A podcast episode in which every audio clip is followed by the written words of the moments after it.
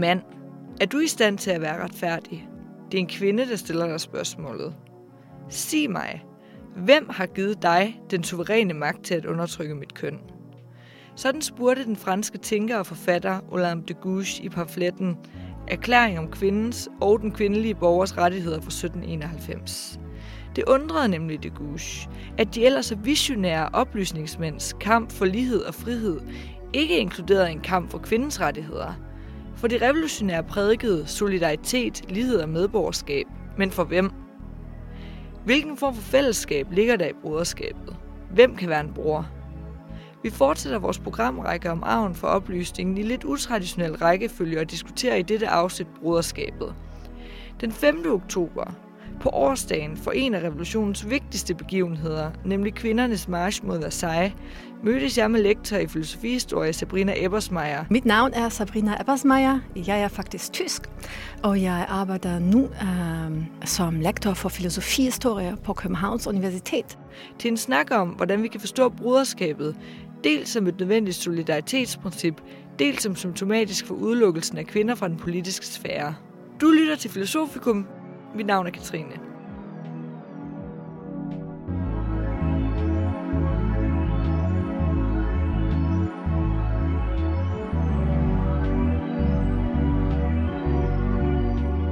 I dag skal vi snakke om det tredje begreb i den, øh, den franske øh, devise, nemlig broderskab som måske er det sådan mest uklare eller sådan mindst intuitive af de tre. Men kan du prøve at sige lidt om, hvordan, i hvilken betydning de revolutionære brugte det i 1789? Ja, så der er jeg helt enig med, at denne begreb er lidt svær at forklare og at definere. Um, og det er så, tror jeg, fordi um, begreber uh, broderskab, det drejer sig ikke om uh, rettigheder som lighed eller frihed. Um, så det drejer sig snarere om uh, generelt moralsk forpligtelse. Og der har desuden en effektiv komponent, en følelsesmæssig komponent. Så det er lidt svært at definere og transferere det til en politisk måde og debat.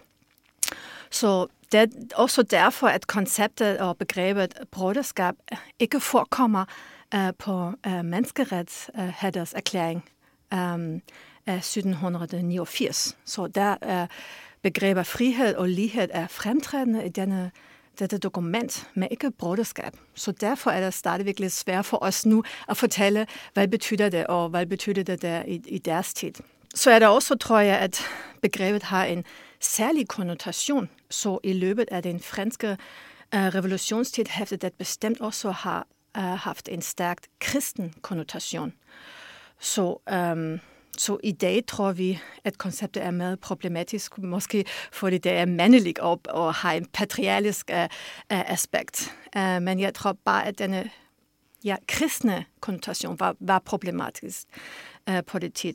Ja, og som sagt um, uh, bliver denne begreb ikke rigtig vigtig uh, med revolutionen. Uh, Uh, men der, der, der kommer bare i, i det uh, 19. århundrede, uh, at begrebet broderskab dukkede op øh, med revolution, med, øh, med den anden revolution, den 1848 revolution, at begrebet broderskab var nu rigtig prominent og vigtigt. Men jeg tror også, at man, at man kan øh, stadig sige, at begrebet havde en vis relevans for det første revolutionære år også. Og, og så der poppede op i ukast til erklæring om rettigheder. Og senere blev der også brugt uh, af så berømte folk som Robespierre eller så. Men uh, uh, ja, um, og jeg tror, den generelle betydning for det hvis man vil for, definere og forklare begrebet, så tror jeg, uh, så tror jeg at den generelle betydning, det var, øhm, um, det var mere som solidaritetsprincip. No? Og så nemlig solidariteten hos folket i modsætning til kongen. Og det var, hvad man forstår med broderskab. Ja, og i den sammenhæng kan vi så sige lidt om, hvordan øh, den her solidaritetstanke, øh, som så bliver formuleret i bruderskabsbegrebet, hænger sammen med oplysningsprojektet. Så jeg tror, at en af de vigtigste idéer i oplysningsprojekten var, at alle mennesker er ens af natur, at vi alle er det samme slags mennesker. Og denne idé blev stavet ud på forskellige måder. Så øh, når vi tænker på Rousseau, for eksempel, og hans idé om, at begyndelsen af det politiske samfund skal findes i familien, så kan vi let se betydning af broderskab. Så ifølge Rousseau er det politiske samfund ikke opbygget af egoistiske individer, som Hobbes måske vil have os uh, øh, til at tro, men af folk, øh, der passer på hinanden, og som følger sympati og medfølelse over for hinanden. Så det betyder at natur, er vi ikke fjerne af hinanden. Ja? Så, men på grund af vores fælles natur, som var så vigtig i opløsningstiden, at understrege denne fælles natur af mennesker, føler vi en bestemt sympati eller, eller medfølelse eller en ja, broderskab nu snakkede vi lige om det her med, at, øhm, at broderskabet ikke indgår i menneskerettighedserklæringen. Ja. Og at det netop er lidt øh, et, et svært, altså at det ikke, det ikke har noget med rettigheder at gøre, at det ikke er lige så let hvad man siger, at definere som et politisk projekt, men hvilken indflydelse har det egentlig haft politisk, sådan historisk set, at det her begreb om broderskab har indgået sammen med øh, en idé om lighed og frihed? Ja, der er jeg faktisk ikke så sikker om, om det har haft en så stor indflydelse, fordi som sagt, det bliver vigtigere senere i, i historien.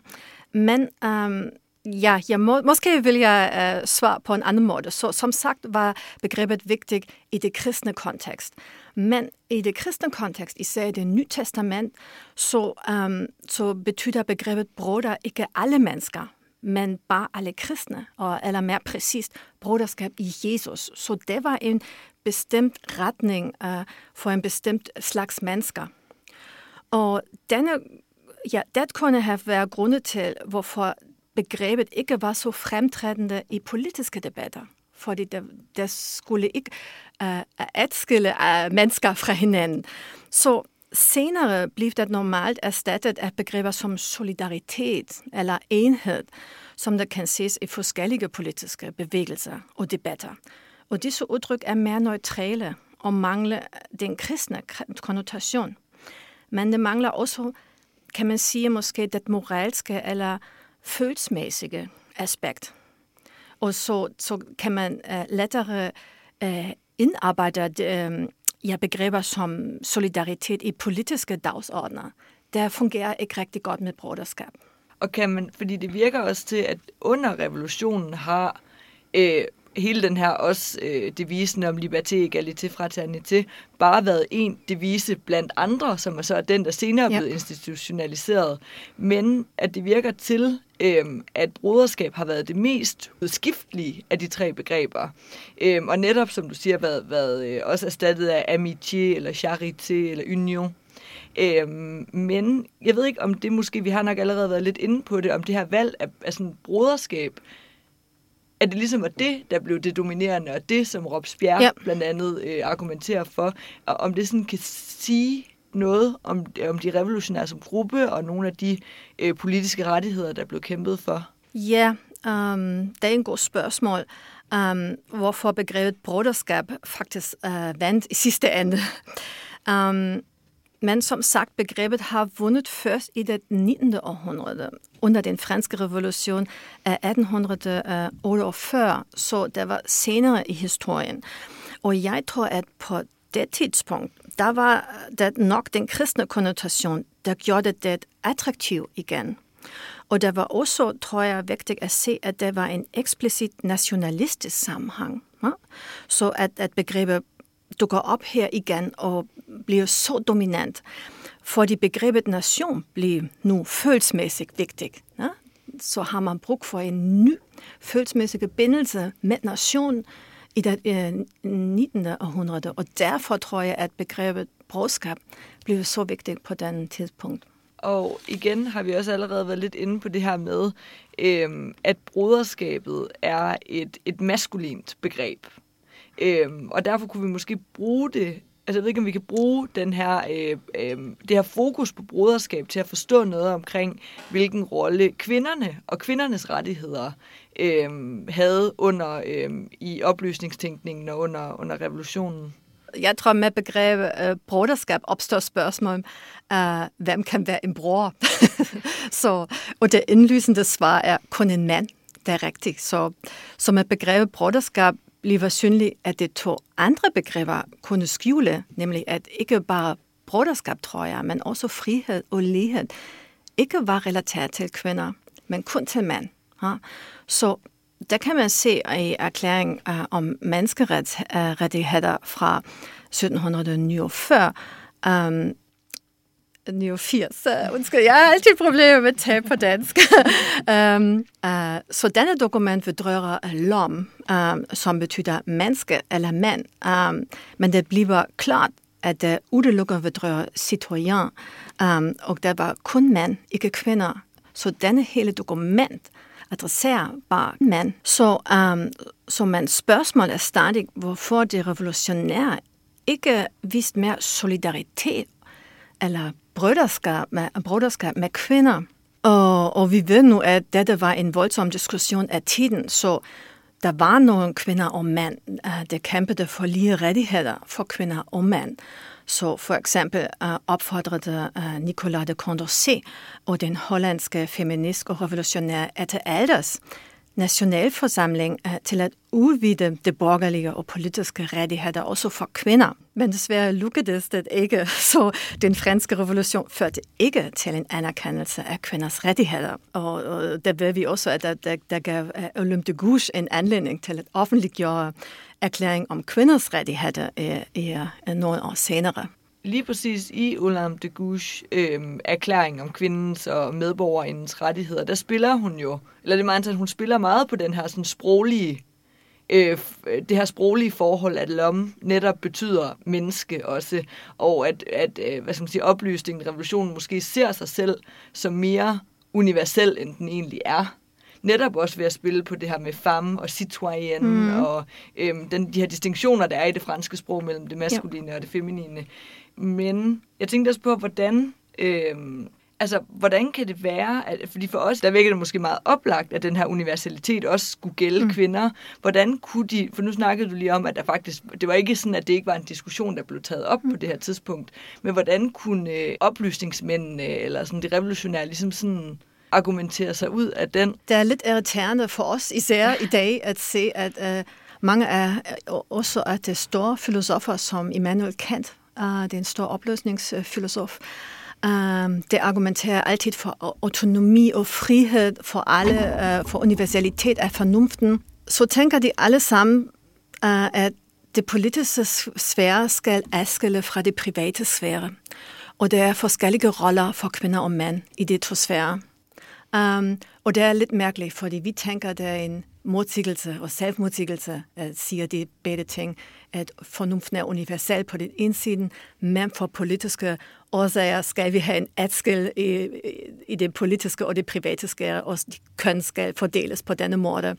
Så um, ja, jeg tror, det drejer sig øhm, uh, sidsten andet uh, som de fleste ting om magt og magtdeling, og det var ikke, uh, ja, det var ikke det tit, der på denne tidspunkt at gøre det i, på den fuldstændige måde.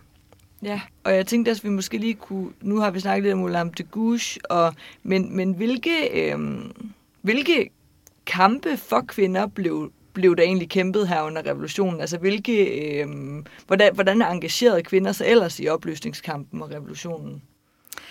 Ja, øh, uh, det glæder mig, uh, mig også, at vi mødes uh, i dag, den 15. oktober, fordi der er også årsdagen for den såkaldte oktobermars, altså det uh, kvindersmarts på Versailles, som var en af de titligste og mest betydningsfulde begivenheder af den franske revolution. Så Uh, så denne uh, marts begyndte blandt kvinder på markedspladserne i Paris om morgenen uh, den 15. oktober uh, i revolutionsår, selvfølgelig.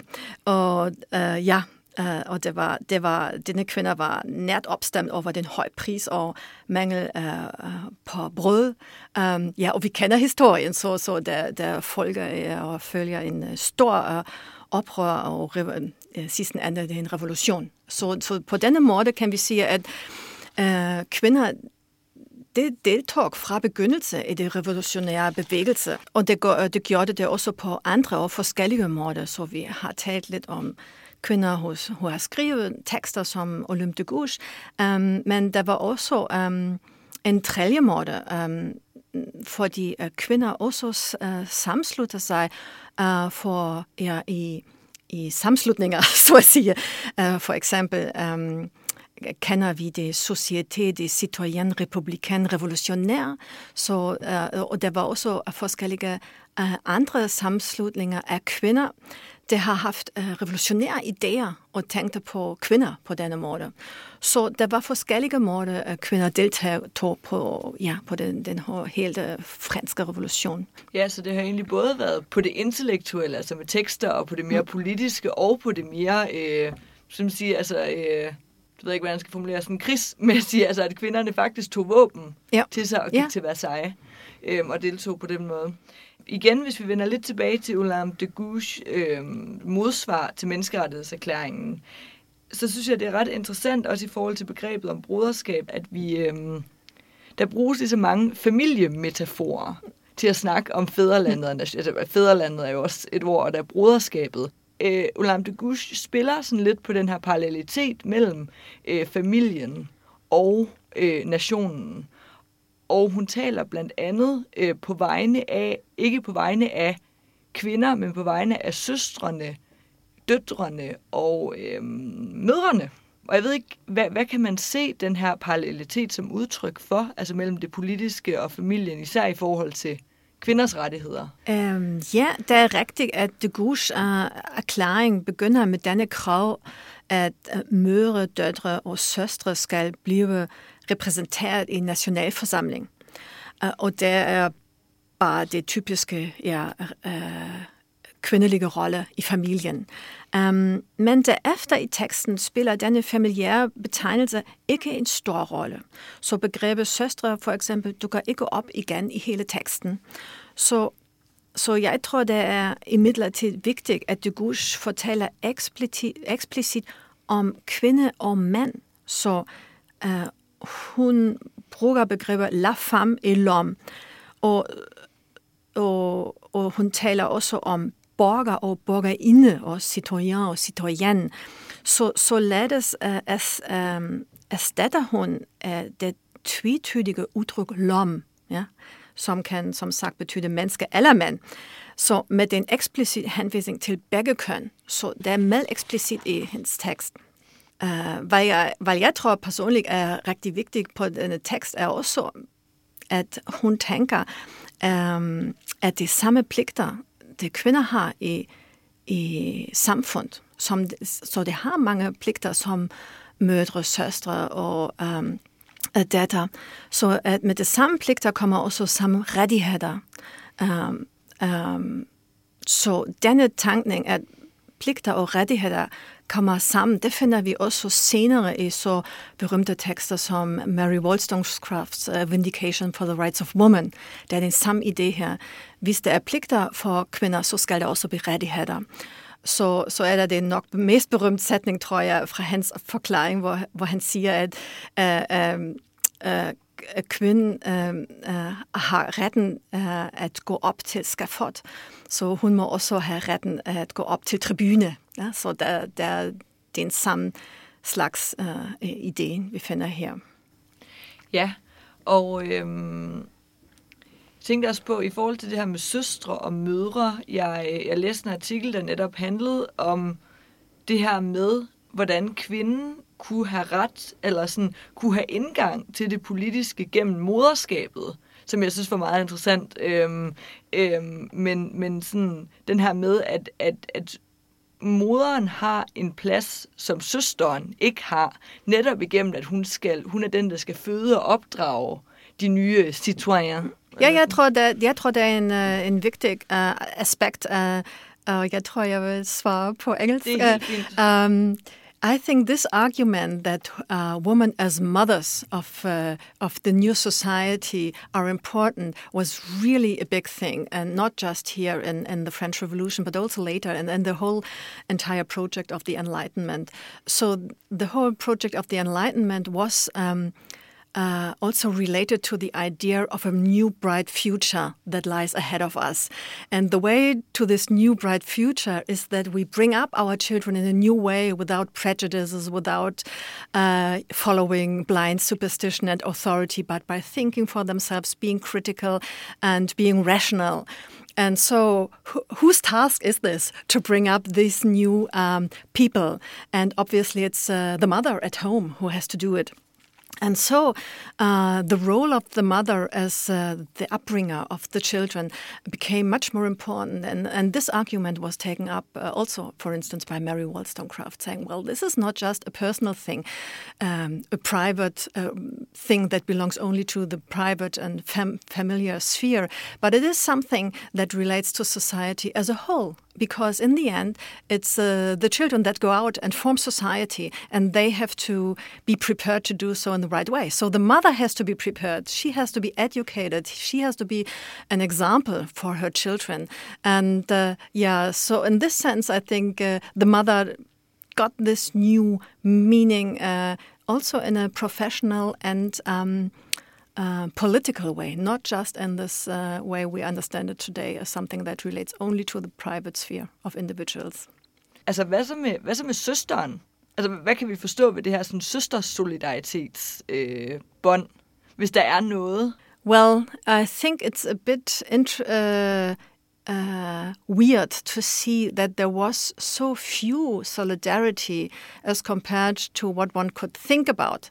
So the real movements uh, where women took on, on their own cause and in, in a huge scale. This started only later in, in society uh, with the suffragette movement and um, um, yeah, at the beginning of the 20th century and, and then during the 20th century, I would say. Um, so maybe it was because uh, um, women were always in a very precarious status. Uh, they were equal to men in some regards, but completely unequal in other regards. So, one identification is to be a woman, but the other identification that was maybe much more important was to be a woman um, of a noble sort or of a bourgeois sort or of a working class woman. And so um, it took a time before women identified themselves primarily as women and formed a group and asked for their own rights uh, as this uh, group, a gender group. Um, for a very long time, uh, they argued for specific. Um, yeah, uh, advantages for specific groups. I think this can also be seen still in Mary Wollstonecraft, although she's uh, uh, claims um, she argues for the universal rights for all women it becomes pretty clear when reading the text that she has in mind the middle class woman, uh, and uh, she really cares about that uh, specific class. Ja, fordi det er vel også lidt det, som Olam de Goucher spiller på i teksten, når hun skriver Réveille toi femme. Ja. Altså sådan, kom, kom så ja. kvinder. Ja. Eller sådan, hvorfor har I ikke, på trods af, at de så, ja. som vi snakkede om tidligere, faktisk var engageret i kampen, ja. men var lidt, hvorfor, hvorfor er I ikke ude at kæmpe for jeres rettigheder nu? Hvor, hvorfor har hele den her oplysningskamp ikke gjort, at I kæmper for at få de samme rettigheder? Og noget andet, der er lidt spændende i forhold til det med det var igen i Olam de Gouche øh, kvinderettighedserklæring, øh, den her med, at hun spiller på nogle af de her for eksempel så omformulerer hun den her ytringsfrihedsparagraf til, at det skal være en, en, en kvindes ret til at sige til en mand, at han er far til hendes barn. Ja. Og hun omformulerer den her sociale kontrakt til en ægteskabelig kontrakt. Øhm, sådan, hvad kan man måske sige om det i forhold til, hvilke begrænsninger øhm, moderskabet på nogen måde, eller ægteskabet på nogen måde kunne give kvinder? Yeah, it's. Uh, I think it's really depressing to see how women were treated uh, um, legally. Uh, up till very recently, unfortunately. Um, during the whole Middle Ages, the Renaissance, and the early modern period until the 19th century, well, the end of the 19th century, all, in most countries only in the 20th century, um, women were uh, subjugated to men uh, their entire life they were not autonomous subjects who could decide on themselves, who could go to law to apply somewhere to make their own decision. Um, so this is a really huge um, cultural pattern, very deeply rooted in our society. Um, that is, I don't know, um, maybe also something that we still have to deal with. I mean, although we ha- we nowadays, at least in the Western countries, we have a, uh, the same legal situation for women and men. But it is only very recently that this came. Well, I'm German, and I remember that during the 70s, still, the civil law in Germany had this idea that the father was the head of the family. So, still, my father, he had the right to decide whether or not my mother would work because he was the head of the family and should decide what is the best for the entire family. So he could go to her working place and say, "No, my woman, uh, my my wife will stop working here now." Um, so I grew up with this knowledge. I mean, this was only in the 70s uh, that they changed it. It took a while. So that's why uh, I want just to say it's very recently, this uh, history of ours. So um, we still have to fight, I think, uh, to, uh, to, yeah, to really to, to claim uh, these things for us.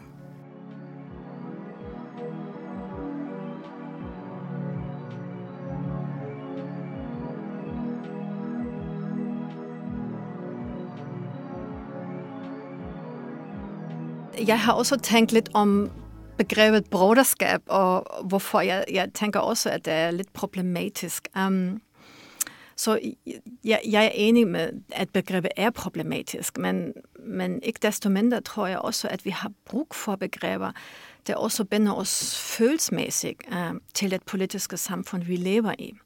Så jeg er ikke så sikker på, om broderskab er det rigtige begreb her, men jeg tror, at vi har brug for denne begreber der, der er en lidt ambivalent ting, uh, fordi også denne følelsesmæssige tilknytning til, til um, politisk samfund kan også være en politisk tilknytning til nationer, uh, en bestemt nation. Og der kan også blive et problem, som vi kan se rigtig tydeligt i dag. Altså, ja, i Tyskland har vi det AFD nu, uh, og så der betyder det, at vi har en effektiv tilknytning til den nation, det vil sige Tyskland, men det udelukker også alle andre, der er ikke med. Og der tror vi også, at det er problematisk. Så derfor tror jeg, at der er en, en ting, vi skal tænke lidt mere om, hvordan vi kan finde en god måde at identificere os følelsesmæssigt med politiske idéer og samfund, vi vil have, uden øh, at vi udelukker andre. Ja, det var også, øh, jeg hørte faktisk en anden analyse af det her med broderskab også, der sagde, at du ved, sådan, et, samfund baseret på øh, lighed og frihed er også et meget individualistisk samfund, ja. hurtigt. Netop, øh, selvfølgelig er der også nogle, nogle sådan sociale aspekter i det her med lighed, men at broderskabet ligesom skulle være det, der, øh, der, der bringer solidaritet ind i de her to mm. begreber, der bringer fællesskab ind, at i et samfund er der ligesom brug for mere end frihed og lighed.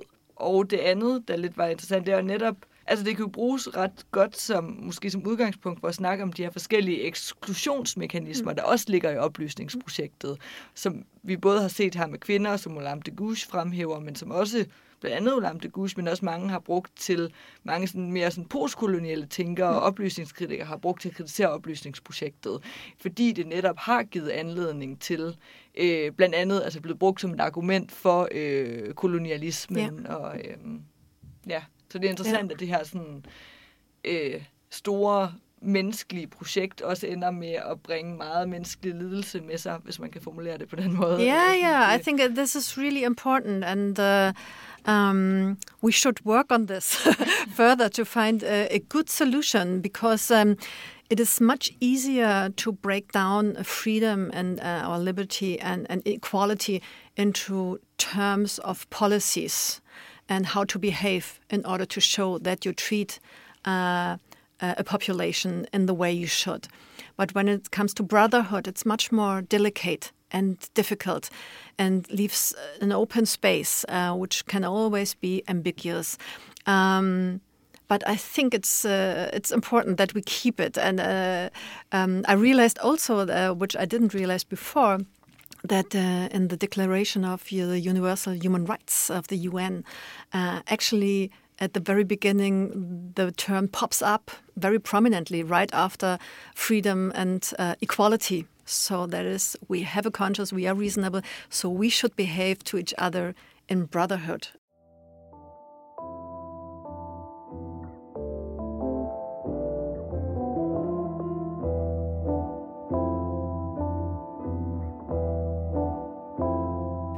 Kommer vi jo fra filosofi alle sammen, som er et meget, øh, hvor vi har været vant til at have rigtig mange mandlige undervisere, kun mandlige undervisere.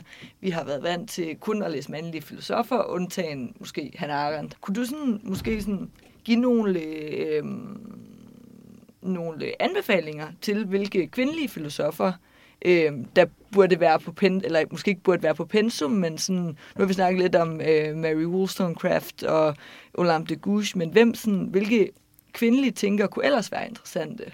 Altså hvilke kvindelige oplysningstænkere for eksempel? So uh, the first thing is, uh, I really would like to say that I think this is completely uh, unacceptable, the situation in philosophy, and uh, uh, we really should change it. And I can say that uh, at the University of Copenhagen, at least in, in the group of philosophy, we all think that we would like to change this. so we also have adopted a gender policy. For instance, there's also a passage on uh, women on the syllabus. And we really want to encourage all our colleagues to put more women on the syllabus. It's not that difficult. There are so many women around, there's so many surveys that show that it's not really objective reasons that keep women out of the syllabus. It's just habit and uh, laziness uh, and just, you know, what the way we do things.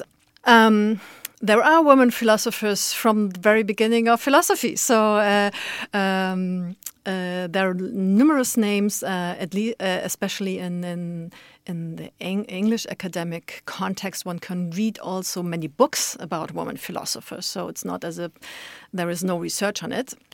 Uh, when it comes uh, to the early modern period, um, then again, already with the Renaissance, one could say. Um, the amount of women grows bigger and bigger every year. Uh, so we have a lot of women philosophers. And uh, I, for instance, I've been working on Elizabeth of Bohemia of the 17th century. She was a contemporary German princess of Descartes.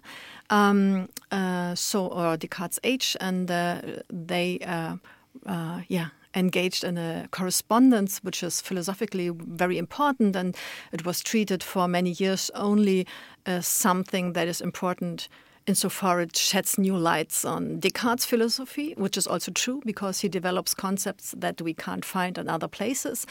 But in recent years, more and more female philosophers investigate Elizabeth's own philosophical position. So, what was her thought? And uh, so I think she is she's very fascinating. So to read the letter exchange between Elizabeth and uh, Descartes is a good thing to start with, and then uh, there are there are so many others: uh, Margaret Cavendish, um, uh, Emile du Châtelet, um, Mary Wollstonecraft. Yeah, uh, I think the list is endless.